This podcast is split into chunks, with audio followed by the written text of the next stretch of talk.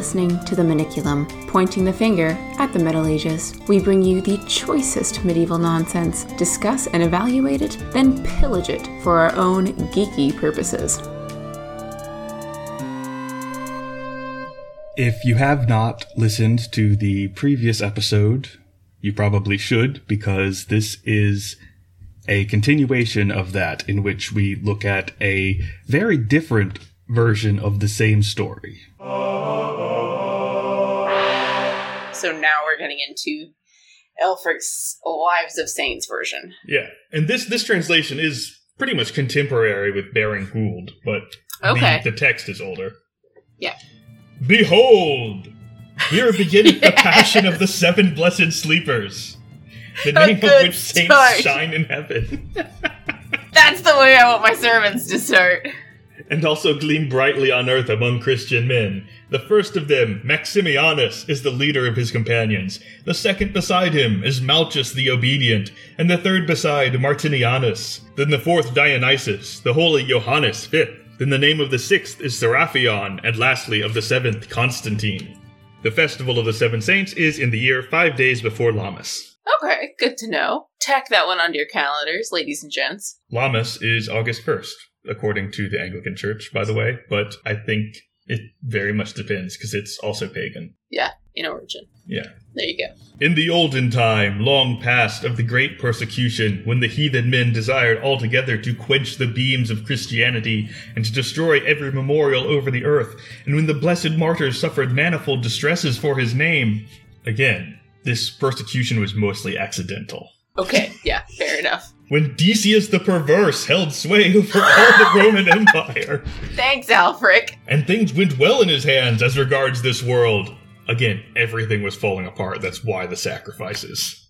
Yes. So that he tortured the chosen of God and afflicted them with miseries and punished them without fear, just as he would. Then it happened at a certain season that he went into a city which men named Constantinople, which was the chief city in Greece, and thence he journeyed to Carthage, and thence to Ephesus. Constantinople and Greece. That's kind of ping ponging around a bit too, Yeah. because right. Carthage is like in where Africa. Tunisia is now. Yeah. Okay, so he's he's making a little world tour, empire Hmm. tour. Isn't Ephesus closer to Constantinople than to Carthage? Yes, undoubtedly. When he had gone to the three cities, then he bade summon to him very speedily all the citizens together, saying that he desired to hold a council with them. As soon as those who believed in God learnt that, then they were all exceedingly afraid, and all their congregations were immediately disturbed. And the holy priests and all the good men became on a sudden grievously troubled. Then he, Decius the emperor, when he marched into Ephesus with magnificence and pomp, lifted up his heart greatly above measure as if he were God.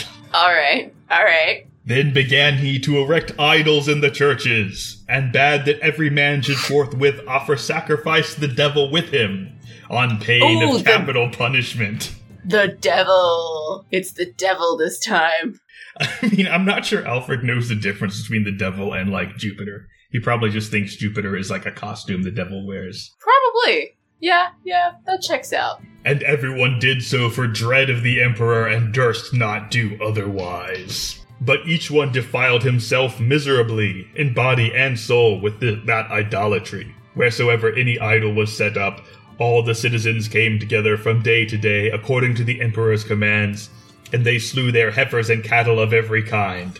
And there the heathens strewed burning coals all about, and thereupon offered to the devil. And the thickness of the smoke and the smell of the flesh rose up on every side throughout the city, just as if it were mist, so that one could see nigh nothing there save smoke alone. A dramatic rendering from Ælfric. He's like that, he's very fire and brimstone. Yes. And while the heathen rejoiced in such diabolic delusion, those who believed in God wept and lamented, and continued in the greatest sadness to think that they should ever have seen with their eyes such miseries as they saw there, and that the devil should ever have so great dominion. Eh, yada, yada, yada, yada, yada, yada. They're very sad. alas, alas, alas. Oh dear, oh dear, oh dear. Persecution, persecution. Yes. All right, I'm going to skip like a third of the page here. Cool. Because it's all that. People are sad. The emperor says, anyone who's not sacrificing, go get them. Except he actually just says Christians, because again, they, they want to uh, ignore the fact that this persecution was, again, kind of an accident. Right. Yeah, yeah, we haven't heard a single mention of Jews at all. No. But we wouldn't expect that in one of these stories anyway. No. I'm actually kind of surprised Ælfric doesn't bring that up and say that they're like in league with him. The Jews? Yeah, because I mean, you know, Yeah. A lot of these old English sermons are very anti-Semitic. Anti Semitic. like yeah. if you read the story of Elena, it's so Yeah. Yeah. Well, yeah, because the, the Jews crucified Christ, therefore they're outcasts in medieval society, generally speaking. But anyway, the Emperor sends people to find people who aren't doing what they're supposed to. Then they, the heralds, and many others, as hoping for the pay, there's a bounty, went and sought the Christians wherever they could find them, and tried to please the Emperor, to receive some pay from him. And these heathen men, when they anywhere found Christian men, drove them out, and carried them before them like little grasshoppers. All right. I have no idea what that image is supposed to be. Like little grasshoppers. That's not the first thing that would have popped into my mind, but I'm definitely not going to fall asleep during this sermon. And brought them to the people, where all men were worshipping idols with the emperor, and compelled the Christians to submit to the devil like themselves, and some of them did so. So miserable was their lot. For when they saw so manifold terrors and diverse torments, they soon became disheartened and fell down prostrate and sacrificed to the devil before all the people, however much they might rue the time. Oh, Yada yada yada yada yada yada. Some people sacrifice. yes. There's like a paragraph on that. But those who steadfastly believed, etc., etc., these the heathen respected not a whit, but punished them by every affliction and sundered all their limbs one from the other, even as the blowing of the wind sweepeth dust from the earth. And they cut them up and mocked them all, and like a second deluge so flowed their blood. And they hung the headless on the town walls, and set their heads like those of others who were thieves outside the town walls upon head stakes. So we're going full Game of Thrones here. Yes. All right. And there immediately flew thither rooks and ravens and birds of many kinds, and hacked out the eyes of the holy martyrs, and flew again into the city over the town walls, and rent into pieces the holy beloved ones of God, and in their bloody bills bare the flesh of the martyrs, the entrails and the inward parts, and devoured them all. It's bad. It's bad. Except if you're a bird. Yeah, then you're living pretty good. Or I guess if you're a pagan, because then everything's fine. Like, That's fair. although maybe you'd feel bad for how out of hand like- this has all gotten. Yeah, that's that's fair. But again, this is not accurate really whatsoever. No, it's it's pretty clear that Ælfric just has like an outline and he's expanding on it. That's amazing. All right, so there's a long, like an entire page of that. Oh wow, of just description. Yes, Fantastic. just picking a random line so you get a sampling. What can lamentation or bewailing be if that was not the fullness of both when afterwards they thus seized and bound the saints and scourged and burnt them and cut them up like stuck swine? oh no. So you know that you know the the preacher in Skyrim who stands in front of that statue of of Talos? I do not play video games. Oh my gosh. I'm sure there's bound to be somebody listening who knows what I'm talking about. There's this preacher who stands in front of this massive statue in one of the like first cities you go to and he's got this great little speech and he just stands there and he goes, Talos the mighty, the unerring, and he just goes off about Talos. And by the third time you've heard this, you're like, okay, I'm getting real sick of this. And half of the game, like the primary conflict of Skyrim is between the Stormcloaks and the Imperials, and it's basically the Stormcloaks are prejudiced, but they want to worship their god, but they're racially prejudiced against elves and Argonians and whatever else. And then you've got the Imperials who are basically imperialists and they want to take over to, you know, bring diversity to the kingdom, but also they're authoritarian and completely whack and they I feel like no one's the good guy in this description. Exactly, that's the point. So you're like, well, now what? Who do I side with? But there's this preacher in here who just goes off just like this, and it's amazing. So if you're looking for a good reference for your D&D games, you know, don't turn to Skyrim anymore. Just turn to Ælfric. You've got so much good content here. Another good uh, reference for the same is the Sermon of Wulfstan against the English, Yes. Yes.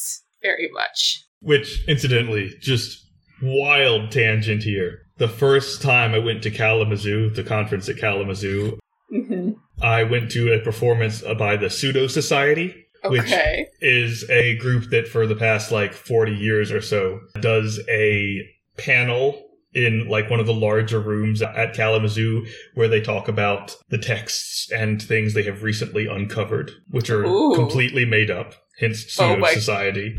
Oh my gosh. This is amazing. I can't believe I had to miss Kalamazoo because I was graduating. Ugh. And then again, because Plague. Because plague, I know. You should totally come this this next year. I should if I can if I can get across the ocean safely. A note from Future Mac. Sadly, as a result of the plague, the conference at Kalamazoo is fully online, both this year and next year, which just isn't going to be the same. So, Zoe will have missed four years of Kalamazoo. This episode is coming out just after the all online Kalamazoo conference this year ends. So, maybe send Zoe some condolences. Oh. But anyway, the first year I was there, the best one presented was the Sermon of the Bad Wolf against the English, which was just someone describing a text that was much like the Sermon of the Wolf against the English. Wulfstan's just called the Wolf in the, The title. wolf. Okay, that's pretty badass though. Yeah. Like what if you're like what if you're a preacher and you're just called the wolf? Well, I think it's because the title is given in Latin. So it's Sermon Lupo. Lupo. That It's, it's hard to Latinize Wulfstan. Wulfstan, yeah. But it starts out as just talking about, oh yeah, this is a very similar sermon as the one we all know, although it does mention these different things. And it lists like a variety of supposed sins, some of which are Oh. made up, and some of which Yes. are things that are clearly just what they've observed here at the conference. 'Cause, like, and people practice book lust and wine drinkery. Yep, that checks out. And then eventually it just, just Ah. devolves into Doctor Who references because Bad Wolf. Oh yeah, that makes sense. That's a throwback. Oh man. Anyway, I heard. I heard that one year Professor Armstrong just had an entire wheel of cheese at some point. Like she just took an entire wheel of cheese. I think I remember that. Yes, yes, I do remember that. Oh my gosh. She's amazing. We we love you. We love you, Professor Armstrong. There was too much cheese at the dinner, and so she just took a wheel back to her room. Yes. Medievalist gone crazy. I'm so disappointed that it had to be canceled this year. Fingers crossed. Okay. Anyway, I've, I've lost my place. We're skipping past some of the beautiful description of the lamenting and the gnashing of teeth. Lots of that. There were there denounced seven holy men, faithful to God, whose names we wrote in the opening words of their holy passion. Remember So those on. guys we mentioned like three pages ago? Them. They're very Christian. They're very sad. And they are sad on the Emperor's account, because they had been formerly his nearest followers in his household, which is a new wrinkle. that is a new wrinkle. And again, hmm. doesn't make sense. no. Because if Decius's nearest seven friends had said, "Hey, we're Christians," he would have been, "I'm sorry, you're what?" And also in Ephesus. Yeah, and also if his advisors were Christians, he would have exempted them just like he did Oh, for the Jews. Obviously. Or he wouldn't even put the, the order through. Yeah, it doesn't make Come on, sense. Ælfric. Get your facts straight here. Anyway, so they pray. They pray. Then it befell them that some spying men went amidst them and carefully observed these seven, whenever every man was sought for that he might sacrifice to the idol. And so they found these seven saints, holy youths. They're very young. They're in all the versions of the story. They're they're young. They're very young. Which why is the emperor hanging around with these kids? See, this reminds me of what is it? Shadrach, Meshach, and Abednego, the Bible story. Are they also young? I just remember that they were in a furnace. Yeah, they were they were these three young young kids who were brought in to the king, and because they're good looking youths, and he's like, I want to have servants in my house, whatever. And he takes he takes like a fancy to them, and he's like, You're not You're not eating at my table, you're not eating pagan food. And they're like, Yes, we refuse. And he's like, Well, I'm casting you into the furnace. And so they go into the furnace, and there's a fourth man in there, which is like the angel of the Lord. And then they exit, and they're like, We're fine. But then a centurion or a soldier goes up to the furnace and is immediately like immolated because it's so hot. That sounds like a wild overreaction to why won't you eat bacon? I mean, yes, but again, I same mean, thing in this case. Yeah, Yeah. kings, that's true. Anyway, they're praying and someone found them, Alas. is what that was. Yes. And he spends like an entire paragraph reporting this to Decius. Okay. When the emperor heard this, then he became greatly disturbed in mind and bade that they should be brought straightway to him. It definitely says straightway and not straight away. I think that might be a Victorianism. I think so, yes. And immediately they came with eyes streaming because of the great anguish. All their heads were sprinkled with dust, yet all their affection was firm in their trust of the eternal Lord. Then he, the emperor, asked and thus cried, Why are ye separated from the society of your companions, that ye would not keep my command, that ye have not brought offerings to the great gods? Suddenly Ælfric has remembered that these are polytheists and they're not actually sacrificing to the devil. yeah. But now I pray you and command each of you that ye zealously begin it, and very quickly fulfill it, and do it without evasion, as I have commanded you, and as all men do widely throughout every nation. Then one of the youths, the holy Maximianus, answered him alone for them all, and gave a sermon. He's basically just God the Father and the Holy Spirit and blah, blah, blah, blah, blah, blah. Gospel message. Yeah. It's it's just literally like the basic tenet of, of the Trinity for like half a page. Fair enough. When Decius the emperor heard these words, then he did not oppose each one separately, but he bade men cut off from each their sword scabbards, and bade men bind them firmly with bonds, and said to them all, Since ye will not offer to the great gods, ye shall never henceforth be to me so worthy nor so dear as ye were before. But ye shall be off, is what he's saying. Go away. Okay. I don't want Go away, I don't like you anymore. Yeah, and then after he's given a very long speech to them at this, he basically says, I know that, like, I'm supposed to execute you here, but I'm not gonna. Just go away. Just go away. So he's not even threatening them with death. No, here's the narration at the end of his speech. When the emperor had thus spoken to them, then, because they were dear to him, he bade men unbind them all again, and send them away unbound, that they may all travel away freely whithersoever they would. So where is the peril here? Where is the reason they go hiding in a cave? Let's find out. Oh no. Come on, Ælfric, you had the perfect it was so perfect. And then it notes that Decius goes on to other cities and keeps doing the same thing. Okay, yes. Then Maximianus, the saint of God, and his six companions, God's chosen ones, after they had received the respite and had some leisure, they then fully completed the holy work which they had begun ere they stood before the emperor. For they received from their kinsmen abundant treasure, immense quantities of silver and gold, and spent them all publicly and privately for the sake of God, and distributed to poor men, and took counsel among themselves, and thus unanimously spoke. Better we should free ourselves from the tumult of this population. Let us go into the great cave here beyond of the Celian Hill, and let us there pray earnestly to God. Basically, they decide that they're going to go be hermits. So they're just gonna be hermits. Yeah, they're going to be hermits. I'm disappointed in Ælfric here. Come on, he had such a great fiery sermon at the beginning of this, and he like he could have had the whole threatened by death thing. All right, And the money which they still had left they took with them in the cave in common. And all went in thither, and continued therein many days, and with prostrate bodies So- they prayed fervently. they do have treasure in this one. Oh my gosh! They spent right. most of it, like just distributing it, but they did like keep a, a little storehouse of money because they appointed a faithful steward and very discreet. Oh, The name of this blessed Okay. man was Malchus the Good. is this a different Malchus than I assume this is the same one. I would figure it's the same good? His office was Okay. to provide their meat at all times. That is actually a mistranslation I am willing to bet, because meat in Old English just means food in general. It hadn't gotten that specific Hmm, connotation yet. That makes sense, especially because Mal- Malchus was the one in the other version of the story who's going into the town. Right, to buy bread. So I To buy assumed bread. that that, would, that should have been translated as food. Okay, checks out. And as often as he went into the city, he showed himself in the appearance of a poor man, and privately inquired how it fared in the emperor's household, and as diligently as he could distributed alms to poor men. So they've got so much money they can give it away and still be able to not worry about affording food. So they really do have a All right. treasure in the hill. Yeah. And bought meat for his companions and brought it to them, and made known to them every word which he had heard spoken anywhere within the town about them. Then it befell that, whilst these things were taking place, the emperor came again with his army into the city of Ephesus.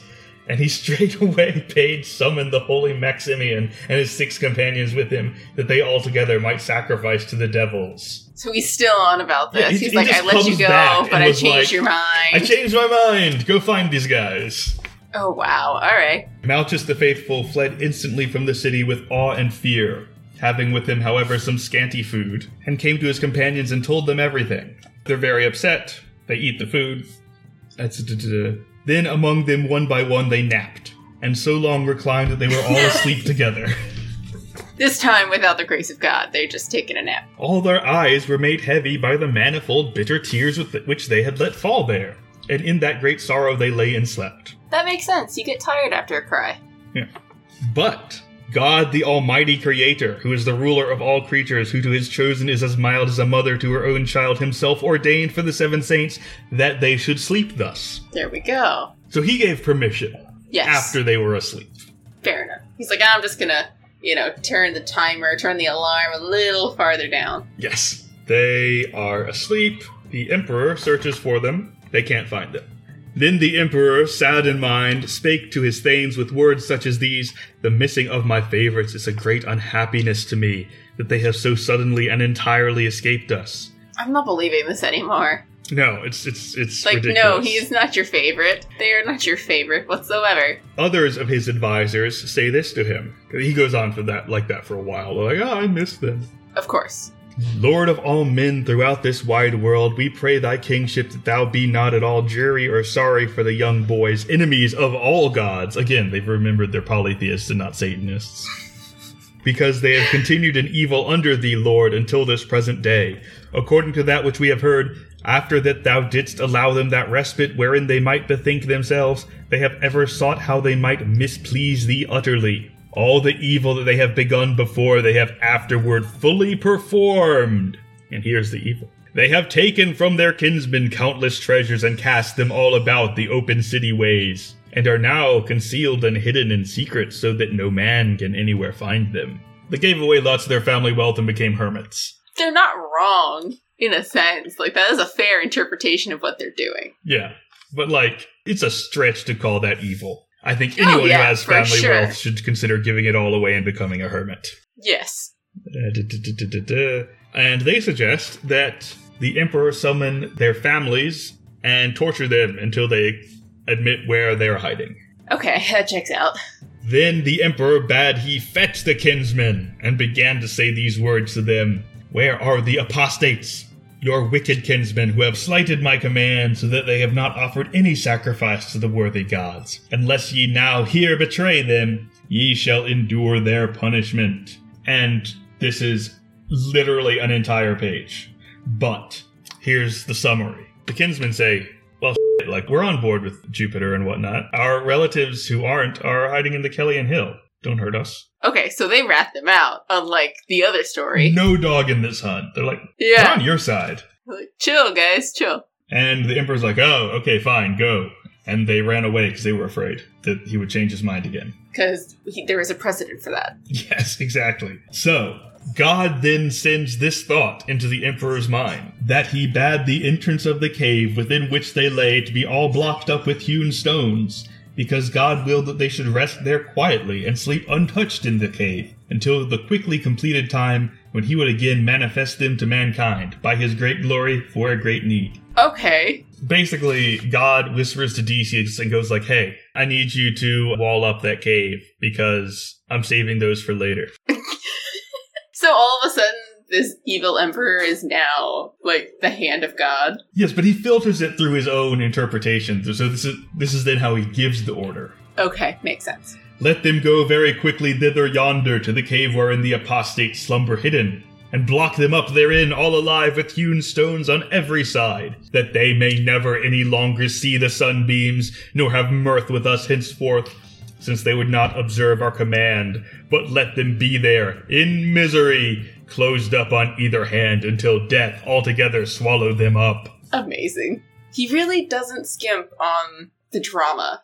No, very dramatic, very fire and brimstone. They go to do this, but then it happened that there went among them twain of the emperor's favorites. The emperor's got a lot of favorites. Mm-hmm. They were very dear to him. Nevertheless, they were both secretly Christians, as are many of the emperor's favorites for some reason. Apparently. The one was named Theodore, and the other Rufinus.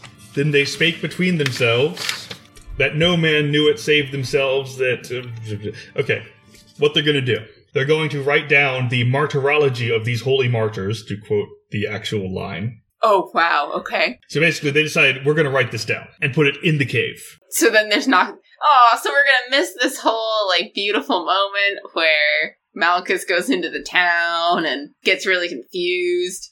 Maybe we'll see. Oh, alright. Okay. I'm lying in wait here. They went into the cave secretly apart and engraved with letters on a leaden tablet the holy martyrology just as it had happened, and they sealed up the writing with two silver seals in a casket and laid it therein very secretly beside the saints. We're just gonna slide this casket in. They've got this thing made of lead and silver that's just like tucked away saying, if you have found these dead bodies, this is what happened. Okay, yeah. Then about that time died Decius abroad, the evil emperor and all his kindred every whit. That's at least half true. The whole line died. Decius does die. Like again, he's ruled for less than two years, and he did die Right. suddenly in battle. And one of his sons also died in that same battle. But his other son succeeded him as emperor, so all of his kindred died is probably an exaggeration. Fair enough. I'm impressed that that amount of factuality got stuck in this story, Yeah. given everything else that we've read. Honestly, I think it might be a mistake. Fair enough. It's one of those broken clock things. Yeah. All right. Anyway, in this version, it's now the 38th year of Theodosius II. Okay. And there sprang up everywhere among God's people great heresy. Okay, so that's a common theme. We get now a long, long time where he's like, okay, people are saying that the bodily resurrection isn't real. And that's heresy because here is a line from the Bible that says it is. Yes. That's going on for a while, like multiple pages. I just summed up there. That's that's just what it That's is. impressive. I am dutifully impressed by Ælfric's commitment to exposition. He's got to fill a whole sermon. Yeah, but how long are these sermons? Pretty long, I think. Yeah. Anyway, after we get that exposition, we then shift to a very prudent man who owned possession all over the Celian Hill, in the midst of which was the cave, etc. And he allowed his shepherd boys' cots to be reared there all about the hill that they might lie there handy to their lord's cattle. He's building little um, shelters for his shepherds on that hill because that's where the cattle and the sheep are. Makes sense. And while they're building these little shelters, they find this already hewn stone. And they're like, great, we'll use this. Makes sense. And apparently, it takes them two days before they manage to move enough of the stone to Get into the cave. actually cave. get into the cave, yeah. Then it happened that God willed that the holy company should be awaked, who had rested in the cave a fitting time. Here's just a passage that gives you a sense of the stuff I'm skipping whenever I say, and then there's like doctrine. right. And he then, our Saviour, he to unborn children giveth life in their mother's womb, he who by his power waketh from death the scared bones. Scared bones? Seared bones. He who also brought Lazarus to life and awaked him from death about three days after he was buried, he himself extraordinarily by his own deed awaked them. God woke him up. All right. Yes. Makes sense. And they all sat up in sound health after their own manner and sung their psalms. Because that's what you do when you wake up in the morning, you all sing. Glory, glory, hallelujah. It's a new day. Amazing. Not only was there no mark of death upon them, but their clothing was not at all moth eaten. Okay, yeah, that's impressive. Okay, so these guys got up and started singing, hmm and presumably the guys who were at the mouth of the cave can hear the singing echoing through. You'd think that, but no, the shepherds are out of the story now. That's it? They just. They're just the ones who moved the stones. Disappointing, but okay. All right. There's so many twists and turns in every version of this tale. This is the stuff that I mean when I say that this, that Ælfric is very repetitive. Yes. He is constantly reminding us. Now remember, these guys think it's still 300 years ago. Right. Like okay. he can't get past that as like the conceit of this story. He, he's convinced that his congregation is going to forget it or get confused. Ugh. okay. All right. He explains once more. Remember, these guys don't know what year it is. Then they all looked to Malchus, who was one of their companions, and he was also their steward. And they then asked him what he had heard in the evening. This is the same thing as before. They're like, hey, remember how we talked and cried and prayed last night? You forgot to actually tell us anything about what you heard in town. Could you tell us now? I love that this is the common theme. Ugh. and Malchus says, yeah, the Emperor is trying to kill us. Again, that's an entire paragraph. Okay. All right. Thank you, Ælfric. Then answered Maximianus and said to his brethren, If it shall so happen that men find us here and lead us for God's name to the emperor, let us straightway go thither very readily, and let him command such punishment as he may command us. So they're gonna submit themselves then. Then why were they hiding? Okay. Well, they All right. weren't. They were hermits. Oh, yeah, fair enough. That's fair. In this version, they were hermits. They're, they weren't under That's threat true. until recently. Yes, granted. And they, the brothers, they're brothers now. Maybe brothers in God, I don't know. Yeah, that would check out. cried to Malchus and said to him, Take now, brother, a sum of money with thee, and go to the town with it, and buy us a portion of bread. And inquire diligently, as well as thou canst, what the emperor may have commanded concerning us. And do us again, and do, mm, and do us all again to tell us, tell us what you hear. Okay, yes. Translated in a very awkward manner. Buy us, however, more liberally of bread today than thou boughtest yesterday, and bring us better bread than thou before broughtest, because the loaves were very scanty which came to us yesterday.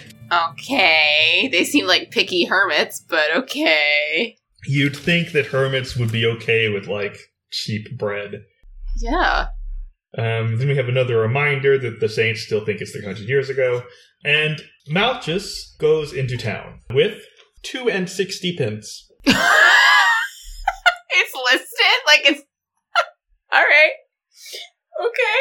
Well, it says That's just beautiful. it does say a certain sum of money, and then Ælfric says uh, it's probably around two and sixty pence. Like he gives, a, And he is making that up. he's contextualizing it for his congregation. Oh my gosh. This is like the football analogies in sermons. Is it? There are so many. I don't understand. Like every Super Bowl season, the pastor has to make a football analogy, and I don't understand why. Because like, for I don't watch football. I am not into football, like American football. I don't get it. But everything I know about football is in the context of how it can be used as an analogy to a sermon. That's wild. That is the entire like in like Christ is the quarterback of the football team that is the church. Is he really? That's interesting. I don't know. That's like that's what I thought of. But okay, so Ælfric Ælfric is is contextualizing this for his for his congregation yes. by dropping a sum of money. Yes. Okay, beautiful. And the superscription of the money was of the very minting that had been struck in the first year of Decius's succession to the kingdom. yes. Here is once again a reminder that Decius's first year actually covers the majority of his reign. yes. And also that it was 300 years ago. Yes. Four times they changed the coinage in his days, while the saints still dwelt among other men. I think these are different saints, just saints in general. Okay. And in the first minting, there were two and sixty pence weight of silver in one coin, and in the second just sixty, and in the third four and forty, and in the fourth still less, as they reckoned it there. Okay, so he's actually talking about the devaluation of the money. Yeah, That's really cool. yeah, it's helpful. See, now my question would be what does that tell us about the valuation of currency, or at least how currency was viewed at the time of his writing this? That is a good question. Because clearly he understands the devaluation of money. So, like, he gets Yeah. that part. There's a certain level of fiat. If he goes in with 260, it would be valued as much more. Like, I'm trying to figure out if you could do that calculation and then try and figure out okay, would 260 pence, like, would that have been a lot of money in Ælfric's time or not? I'm not sure. that's what I would want to know because then that sort of gives you not only how much a bunch of bread should cost, but also if this is contextually for the story, a lot of money that was like compared to what the devalued currency was. then that should give us a bracket of how much you would expect to spend on bread. I will let you research this. Actually, I might look it up later, but also it's not 260, it's 2 and 60. You know, like 4 and 20 Two and blackbirds. sixty. Right, makes sense. He goes to the town and he's worried about the emperor because remember, he doesn't know the emperor is dead. Ælfric is very concerned that his congregation does not understand the conceit of this story. It's too complicated for these peasant folks. It's not my dramatic exposition that's making them confused, I swear. Also, here, here- here's a line from that, which I, I actually like just because of the phrasing. He, the saint, knew not that the other miserable man was dead, and had not even one bone joined with the others, but they lay everywhere broken to pieces and thrown about over the wide earth. Oh, wow. He's That's what you get for being a pagan, I guess. Well, he was hacked apart by Goths in a swamp, so he might be pretty dismembered. Ooh, yeah, that would do it. That would definitely do it. Okay, so as Malchus is leaving, he hasn't noticed that there is a lead and silver casket with an engraving Nope. on the side of the cave. Completely missed it. All right, okay, just checking. And then we get the same scene where he's like, oh, there are crosses over the gates. What does it mean? What does it mean? Moreover, he saw the city turned all into another kind from what it was before, and the dwellings throughout the city all built in another fashion from what they were before. Because presumably during the reign of Decius, they were made out of like shit and mud and straw, and now they're made out of actual house. And marble. And he could recognize no part of the city any more than the man who had never seen it with his eyes. And he has the same thing where, like, yesterday there were no crosses, and today there are crosses everywhere. Am I dreaming? So he covers his head with a cloth and goes into town and goes to the market. Okay. And again, we have the same thing where, like, everyone's using the word Jesus. And he's like, no one was allowed to say this yesterday, and now everyone's saying it. this can't be Ephesus. It looks nothing like Ephesus. People don't talk like it's Ephesus. But also, I just came out of the Celian Hill, and I know how to get from the Celian Hill to Ephesus, so how could I be somewhere else? Right. Makes sense. And so he grabs a random young passersby and says, Lo! Well may it be with thee, good man. I earnestly desire to know from thee the right name of this city, if thou wilt inform me. Then said the young man to him, I will tell thee full quickly. The city is called Ephesus, and it was thus called from a very early time. Amazing.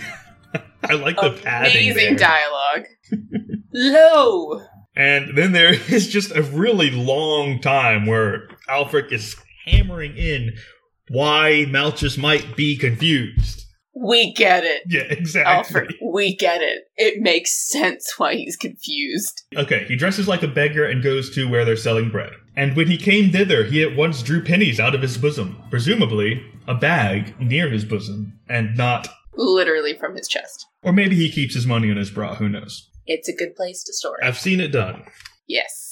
I've seen it done very unsettlingly because I used to be a cashier in Mississippi where it gets hot and people would pull sweaty bills out of their shirt and hand them to me, and I'd be like, this is gross. Oh, less fun. Oh, oh, that's just gross. Yeah, exactly. Don't do that. Especially not now. Yeah, We're in a pandemic, people. very bad. Don't do that. Although it would honestly be funny if someone just kept pennies in their bra, because I feel like that would be hilariously inconvenient. Ew, completely. Ugh. And they, the market man, market man? The market men, looked at the pennies very earnestly, and they wondered inquiringly at seeing such money. And they beheld the pennies there as a curiosity, and handed them over amongst themselves from bench to bench, and showed them to be looked at, and said among themselves, Without doubt that which we all see here is true, that this unknown young man has hath found very long ago a very old gold treasure, and hath hid it secretly now for many years. I feel like they're making some unwarranted assumptions. How do you know he didn't find it yesterday? There you go. That's a good question. Same thing, he freaks out because he's like, oh, there's something wrong. These guys are going to arrest me and take me to the Emperor. Tell you what, you keep the pennies and keep the bread, and I'm gonna go. He's just getting out of Dodge. Poor Malchus. Which is the same as he did in the other version. And, just like in the other version, they follow good Christian tradition and says, wait, you gotta tell us where you got the money. We're gonna kidnap you. Um, and yeah, they tie a rope around his neck and drag him into the middle of the market. So that is unchanged. Unchanged. Good to know. big crowd. Let's see. And no one recognizes him, and he recognizes no one. And it's because yada yada, this is the conceit of the story. Figured that one out. Anyway, they go and tell the Bishop Marinus and the town reeve about what's going on. Okay. And they come down to the market, and it's all very dramatic because people are still yelling at him, Where'd you get the money? Yes. Then the bishop and the town reeve took his pennies and scrutinized them before the people and wondered exceedingly at them, because they had never before seen with their eyes such coin, which was struck in old days in Decius the emperor's time, and his likeness was engraven thereon, and his name written there all round. Mm-hmm. Then said the town reeve to Malchus, Tell us now where the old treasure is which thou hast secretly found and concealed it all until now, lest thou shouldst deny it. Here is the man full close at hand who has some of the money in his hands which thou broughtest thither, and thou gavest it to him out of thy hands. Oh my gosh. Malchus is just like, Look, I got this money from my family. It's part of my family's Mhm. wealth. I don't know anything about any treasure. Like, this is just the coinage, fam. Yeah. And they have the same thing where they're like, Where are you from? I'm from here. Tell us the names of your parents. My parents are Karen and Bob. There are no Karen and Bob in this town. Yes, precisely. So he's definitely lying. Because here may every man see who has any skill in the art of numbers, and the superscription of these pennies here showeth it openly to all men that it is even more than three hundred and two and seventy years since the like money was current on the earth, and all men traded with it. And he goes on like that for a bit. Yes. This coinage is super old, and none of us have any coinage like it, and there's still no Bob and Karen here. Yes, checks out. Now standest thou here, a young man, and desirest to delude with thy deceit the old counselors of this city. But thou shalt be taught otherwise, that thou needest no longer uphold us with thy lies. I will give orders that they shall bind thee very fast, both hands and feet, and scourge thee often and repeatedly, even as the statute book teacheth concerning such men, and afflict thee with every sorrow. Then shalt thou, in spite of thyself, reveal the treasure which thou wouldest not before make known of thine own will. So, we're gonna torture you. Yeah. Now, to be fair, this is the town reeve, Mhm. so we're basically talking a sheriff. Yeah. So he's got that right. Well, I was going to say it's basically just civil asset forfeiture. Yeah. Yeah. Yes. Pretty much, yes. ACAB, fam. He begs for mercy and says, This master I would ask if you would tell me where is Decius the emperor, he who is here in this city. Then answered him the bishop Marinus, and said to Malchus, My dear child, there is not today the emperor living on earth who is named Decius, the emperor whom thou askest. ab- He's dead. He's been dead a while. Yeah. He's long gone. Malchus says, That is the one thing, dear Lord, which oppresses me all day, and that is the one fear which so greatly afflicts me in my mind, and no man will believe my words. But I pray you now humbly that you will follow after me a little while. I have very near at hand a few companions. They are here, yonder in the cave on the Celian hill. Ye may believe without doubt the meaning of all of this. And then he explains uh, we were persecuted in the reign of Decius, and Ephesus was different then, and I'm not. It's weird that Ephesus is different now, and I'm confused. Blah, blah, blah. Yes. So same as the other one. Yes. So they all go to the cave, and when they entered in, they found on the right hand a casket, which was sealed with two silver seals, and which the two faithful men I wonder! They found it right away. So they carry out the casket and open it and read it, and it notes that here, here's the quotation from the tablet that they fled from Decius the emperor and suffered his persecution. Maximianus, who was the son of the city Reeve, Malchus, Oh. Martinianus, Dionysius, Johannes, Seraphion, Constantine. These are the saints who, according to the command of Decius the emperor, were enclosed with wrought stones in this cave, and we too, Theodorus and Rufinus, wrote their martyrology and laid it herein with these saints upon a stone. And so they're all very impressed, and they sent a letter to the Emperor Theodosius, which says something along these lines. Humbly I greet thee, my lord, and I pray thy glorious kingship. Emperor, you're super great. Also, As befits approaching an emperor. the future resurrection of all men is now made known to us through open signs, and God's holy martyrs are arisen and have speech with mankind concerning it. They think these guys came back from the dead. Yeah. This is something Yeah. that I skipped over when I, when they were talking about the heresy. Theodosius is very upset about the heresy and has been like wearing sackcloth and the like. Alright, good to know he cares so much. Actually, let me see if I can find that passage real quick. Da, da, da.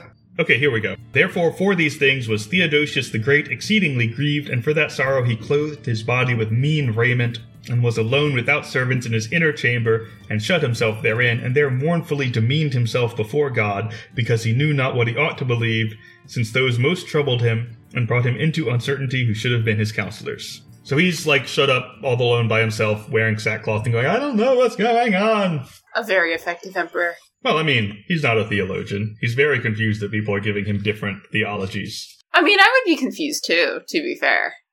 So they call the king. Yeah.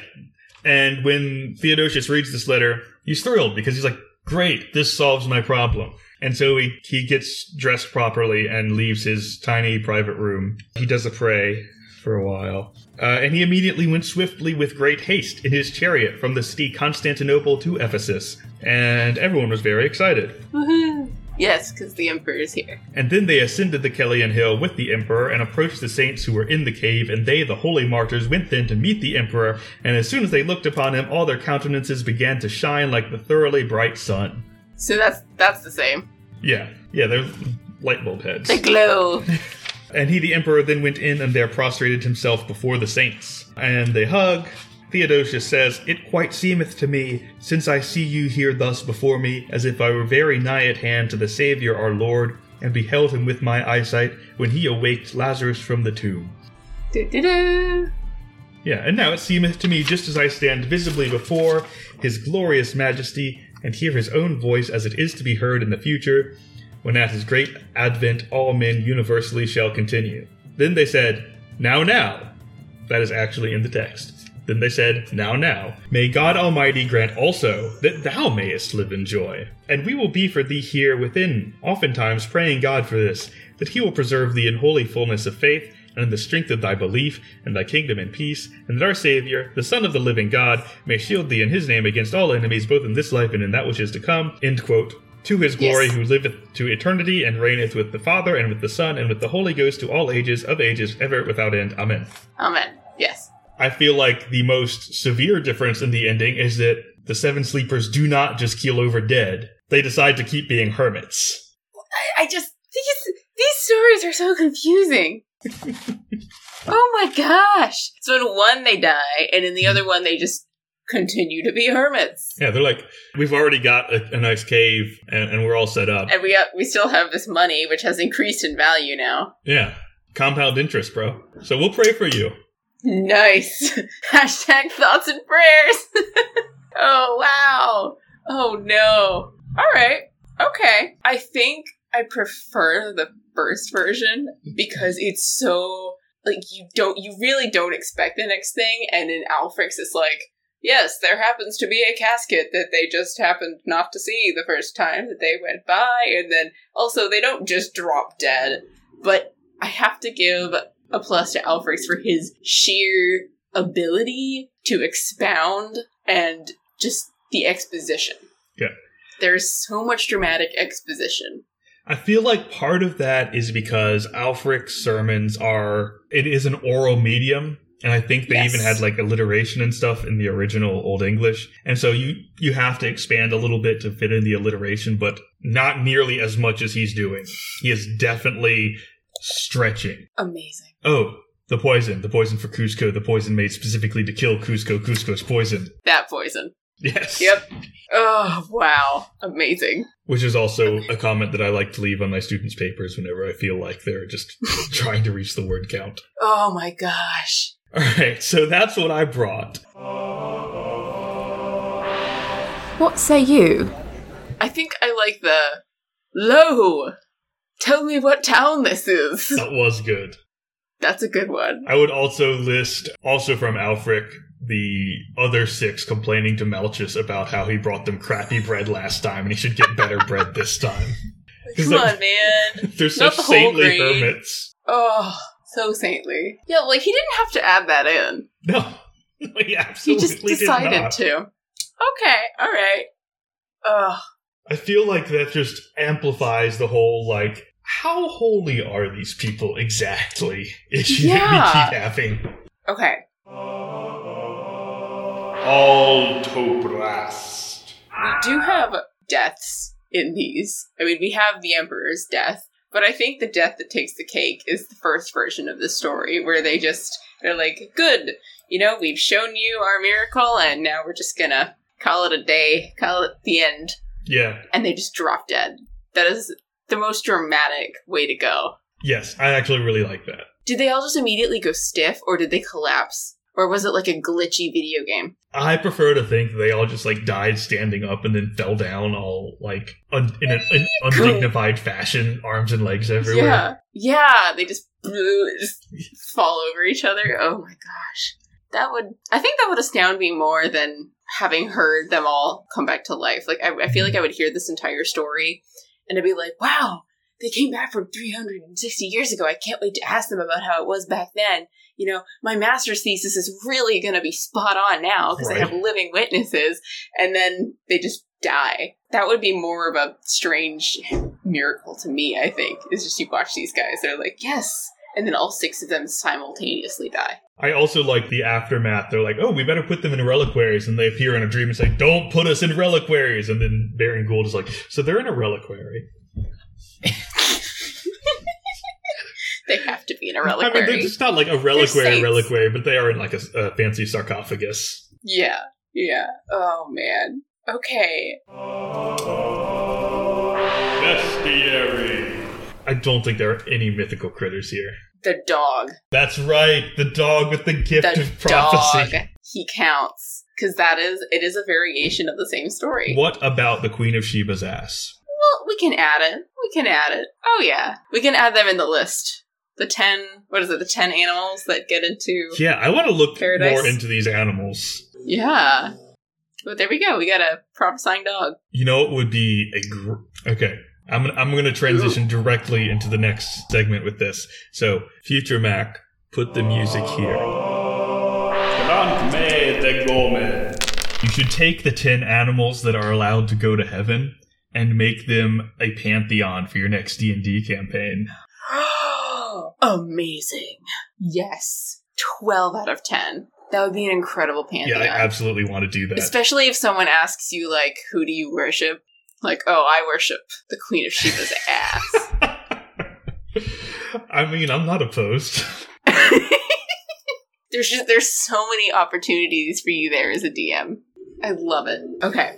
What else have we got for a D&D game? I mean, you've got the like the basic premise. We talked about this a little Yeah. earlier. Is your entire party can wake up from this or you can have like a certain character in of, of, of the players have this backstory. I mean, heck, you could even have it be in the background and the players have to figure out what the heck is going on and then these these NPCs just up and die. Yeah, there's so many possible uses for this. You could you could make it be the the PCs are being woken up. You could make them have to deal with the fallout politically from sainted martyrs from 300 years ago suddenly coming back and being like, "Hey, we want to be involved Yeah. in the way the church is run now."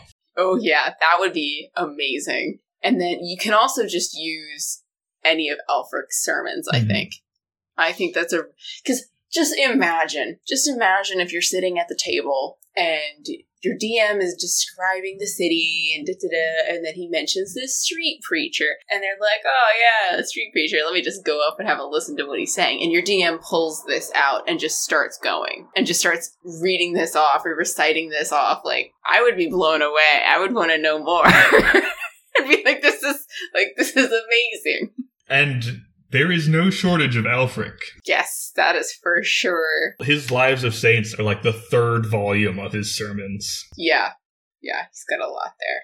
He's got a lot. All right. Anything else for a D and D game? I'm coming up empty. The only thing I can think of is the devaluation of currency or exchanging currencies. That would be both like a really interesting thing to include in a D&D game and something that your players would probably be like, "Uh, why are you making us do Yeah. this?" Yeah, that's fair. I, I think it depends specifically on if it's plot Yeah. relevant.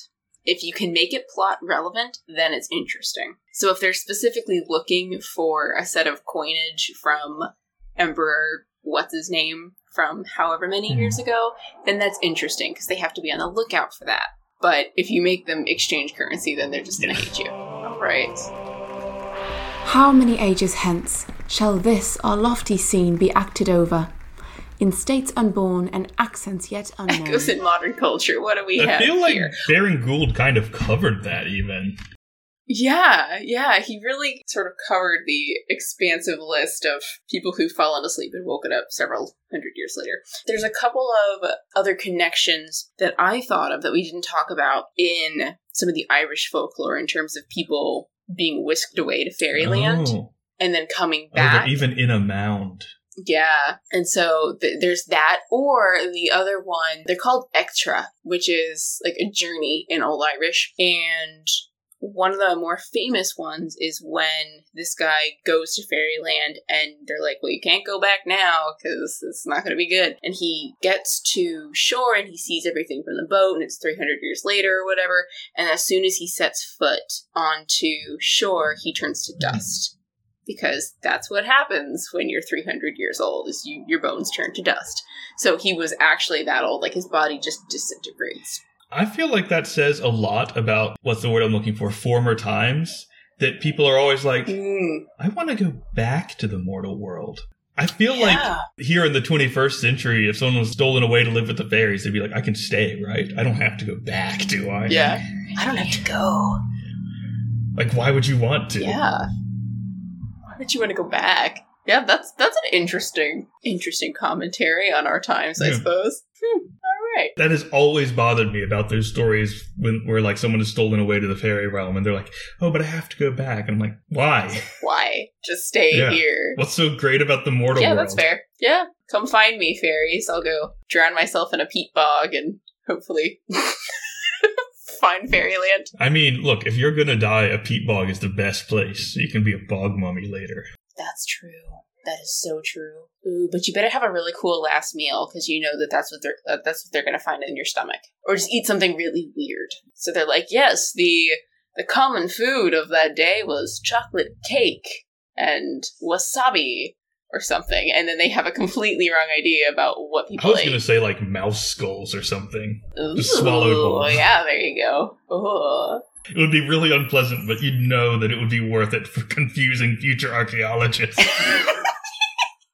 It was a ritual last meal. It had some significance of something. It's like, yeah, to screw you guys up. Oh, okay. Now let's sit at the kitchen table. We don't really have any mythical food. No, but we do know there is good bread and crappy bread. There's good bread and crappy bread. And they had bread stamps too. Did you say bread stamps? Yeah. Oh, you don't know about this? Oh my gosh, it's so cool. So the Romans specifically, but they also did it through the Middle Ages, had bread stamps because it had to be up to a certain quality so you could sell it because you could bake really cheap bread with either crappy flour or even sawdust and try and sell it that way to make cheaper Mhm. bread. And so each loaf of bread came from a different bakery. And so they stamped it with either a baker's sign or like the okay from whoever was like the guy who went around checking loaves of bread to make sure they're up to par. So if you got a crappy loaf of bread, you could take it and you could go back to the bakery and say, You sold me a really crappy loaf of bread, I want my money back. Feel like I've heard about similar practices, but I, I may not have ever heard about it, it being the Yeah. Romans and bread, or maybe Yeah. I didn't have forgotten. This is this is interesting. It, it was it was fairly common practice, I think, through part of the Middle Ages as well. I do know about like the regulations on beer. Yeah. how you had to get that checked out and It's each batch signed off on, but it's hard to stamp beer. Yeah. The casks. But yeah, so Yeah, there's there's actual little really cool. bread stamps. That's pretty great. Yeah. I kind of want to bake some bread just so I can stamp it. I know, right? It's so it's so appealing to stamp bread. It is. Give it a whirl. Make your own stamp. Send us pictures. Decorate your bread loaves. I mean, everyone learned how to bake during the plague, right? That's true. That's true. We're all doing, you know, sourdough home starters. yeah. I mean, I didn't. I, I just read books for this, actually. That's oh yeah, most of what I did. pretty much.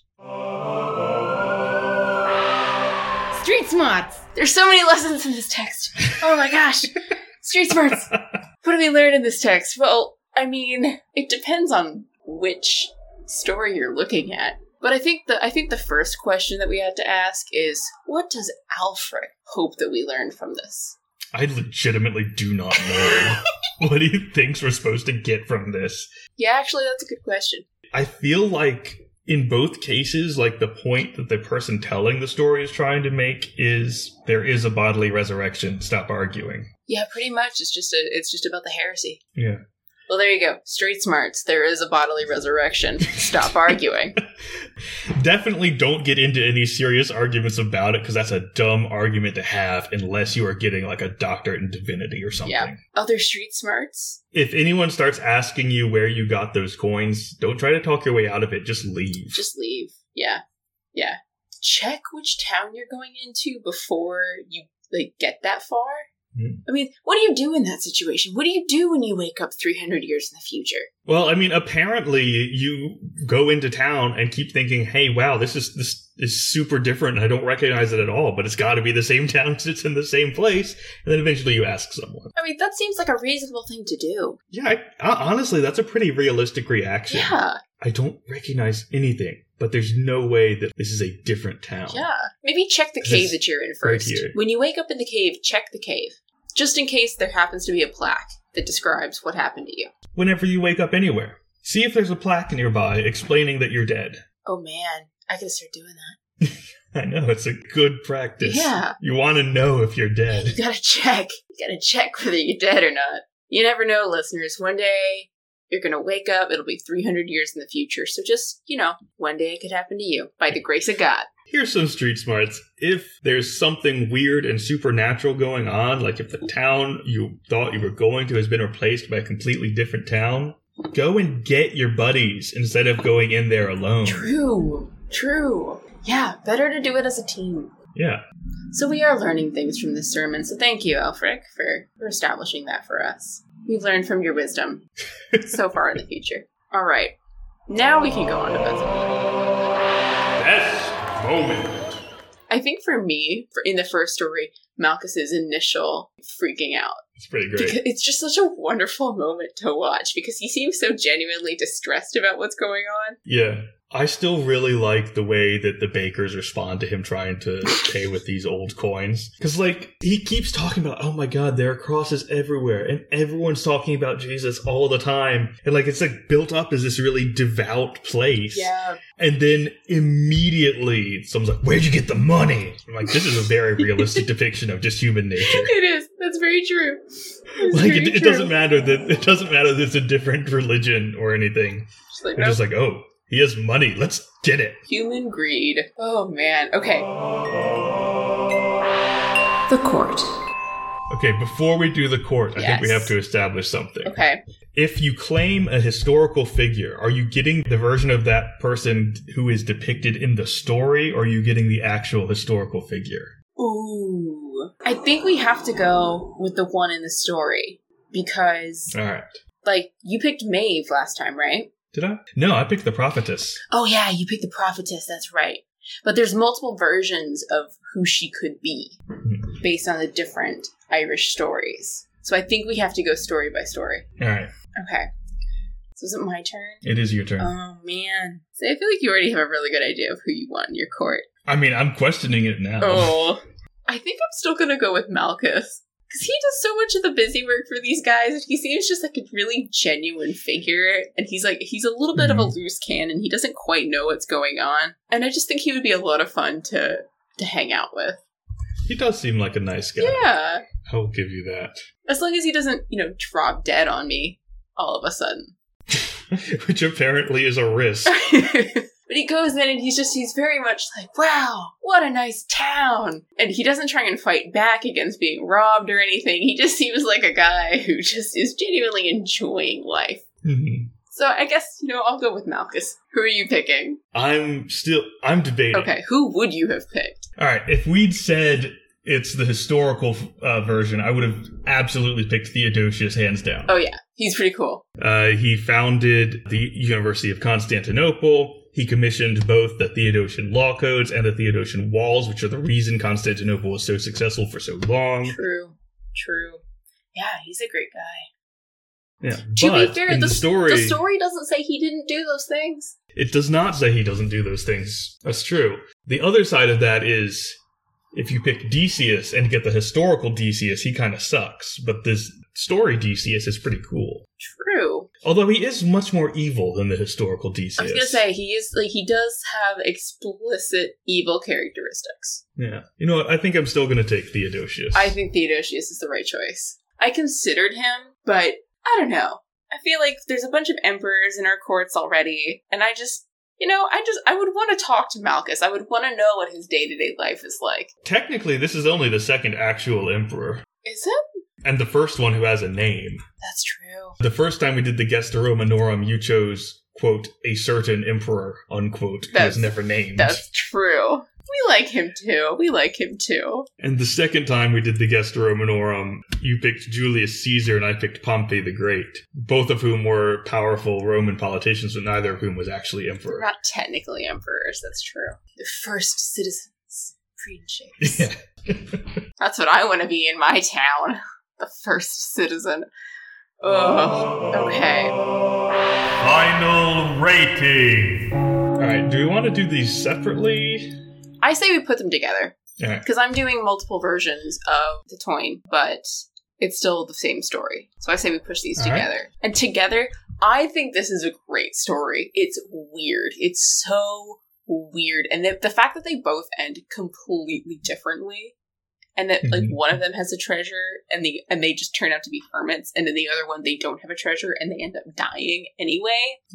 like, come on, man. Ah, I'm giving this one a solid eight. I really enjoy this one. Maybe it's that actually having to read all of Ælfric's reminders of. Oh, Now remember, he doesn't know what year it was. That's true. Took some of the shine off of it for me. But I did, I do enjoy the basic conceit, and I liked the over the top descriptions of the the persecution The that we also mostly skipped over because it was legitimately like pages. the gnashing of teeth, the ripping of clothes and bodices. I also like the idea that there's a prophetic dog in one version Oh, that we yeah. unfortunately didn't get to. So I'm gonna give it a seven. Fair. All right. Beautiful. Do we have a leech's corner? Welcome to the Leech's Corner. All right, so we're back to the beginning of the Leech book. This is, as you remember, it goes from the top of the head to the bottom of the feet, That's right. and this is one for the eyes, so it's near the beginning. Ooh, okay. Leechdoms for mistiness of the eyes.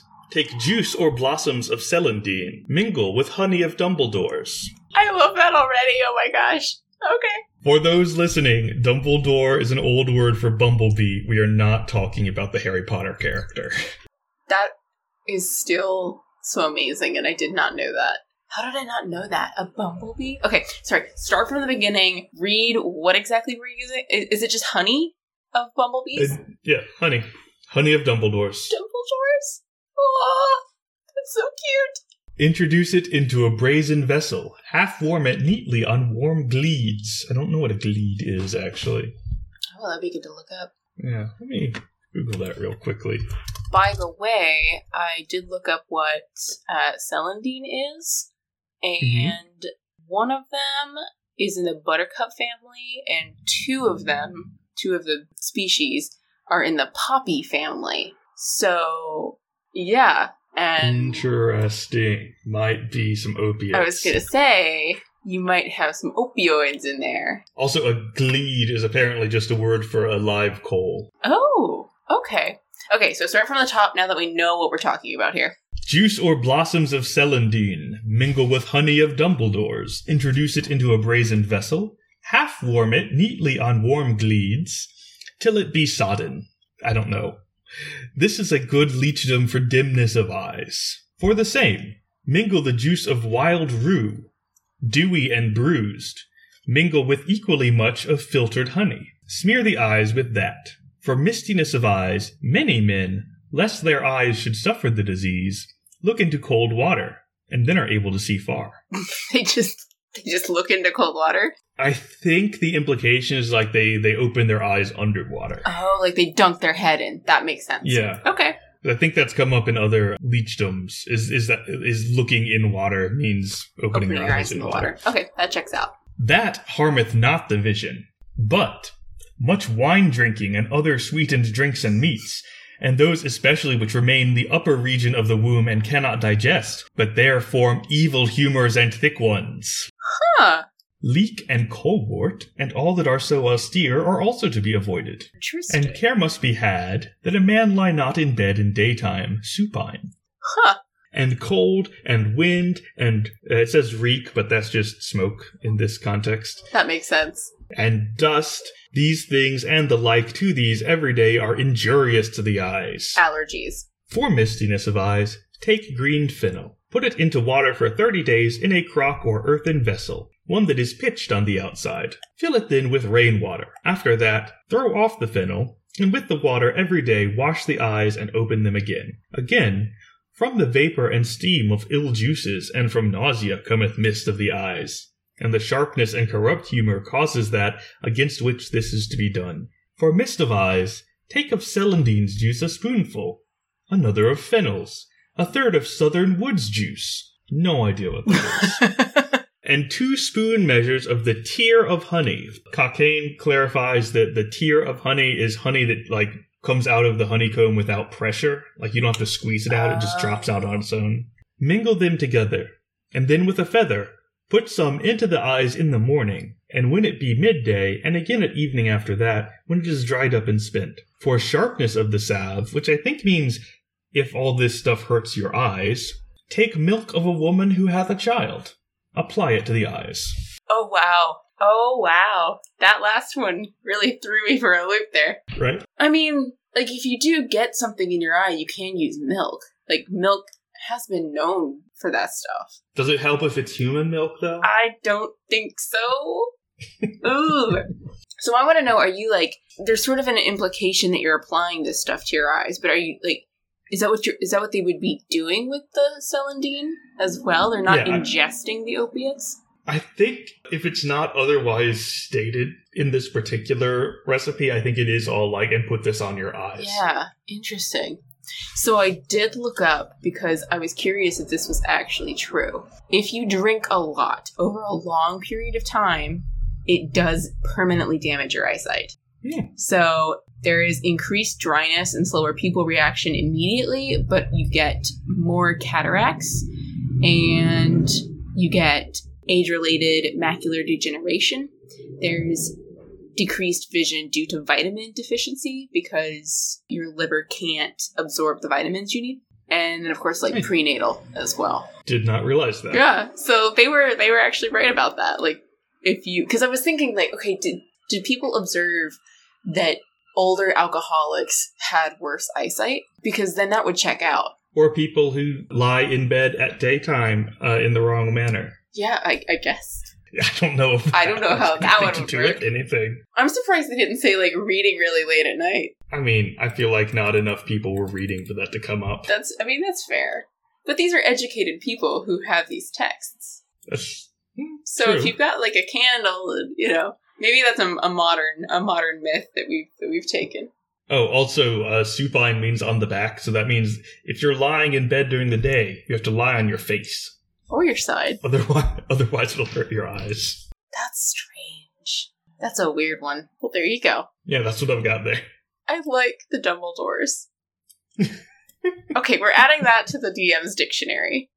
Okay. Just because, like, that's that would be fun to throw on your players. But what? It's a bee. It's a bee. What are you talking about? I haven't read this book. Oh dear. Okay. Well, Do we have anything left to deal with?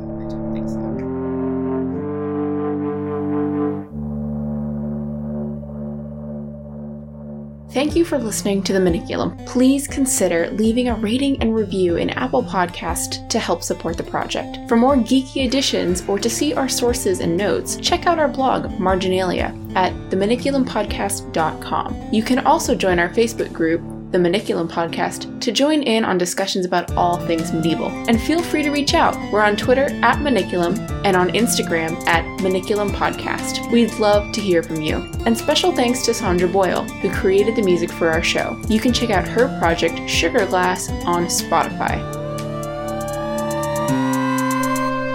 Da, da, da. Many words, many words. I've skipped so much of this because it's just over and over the same thing.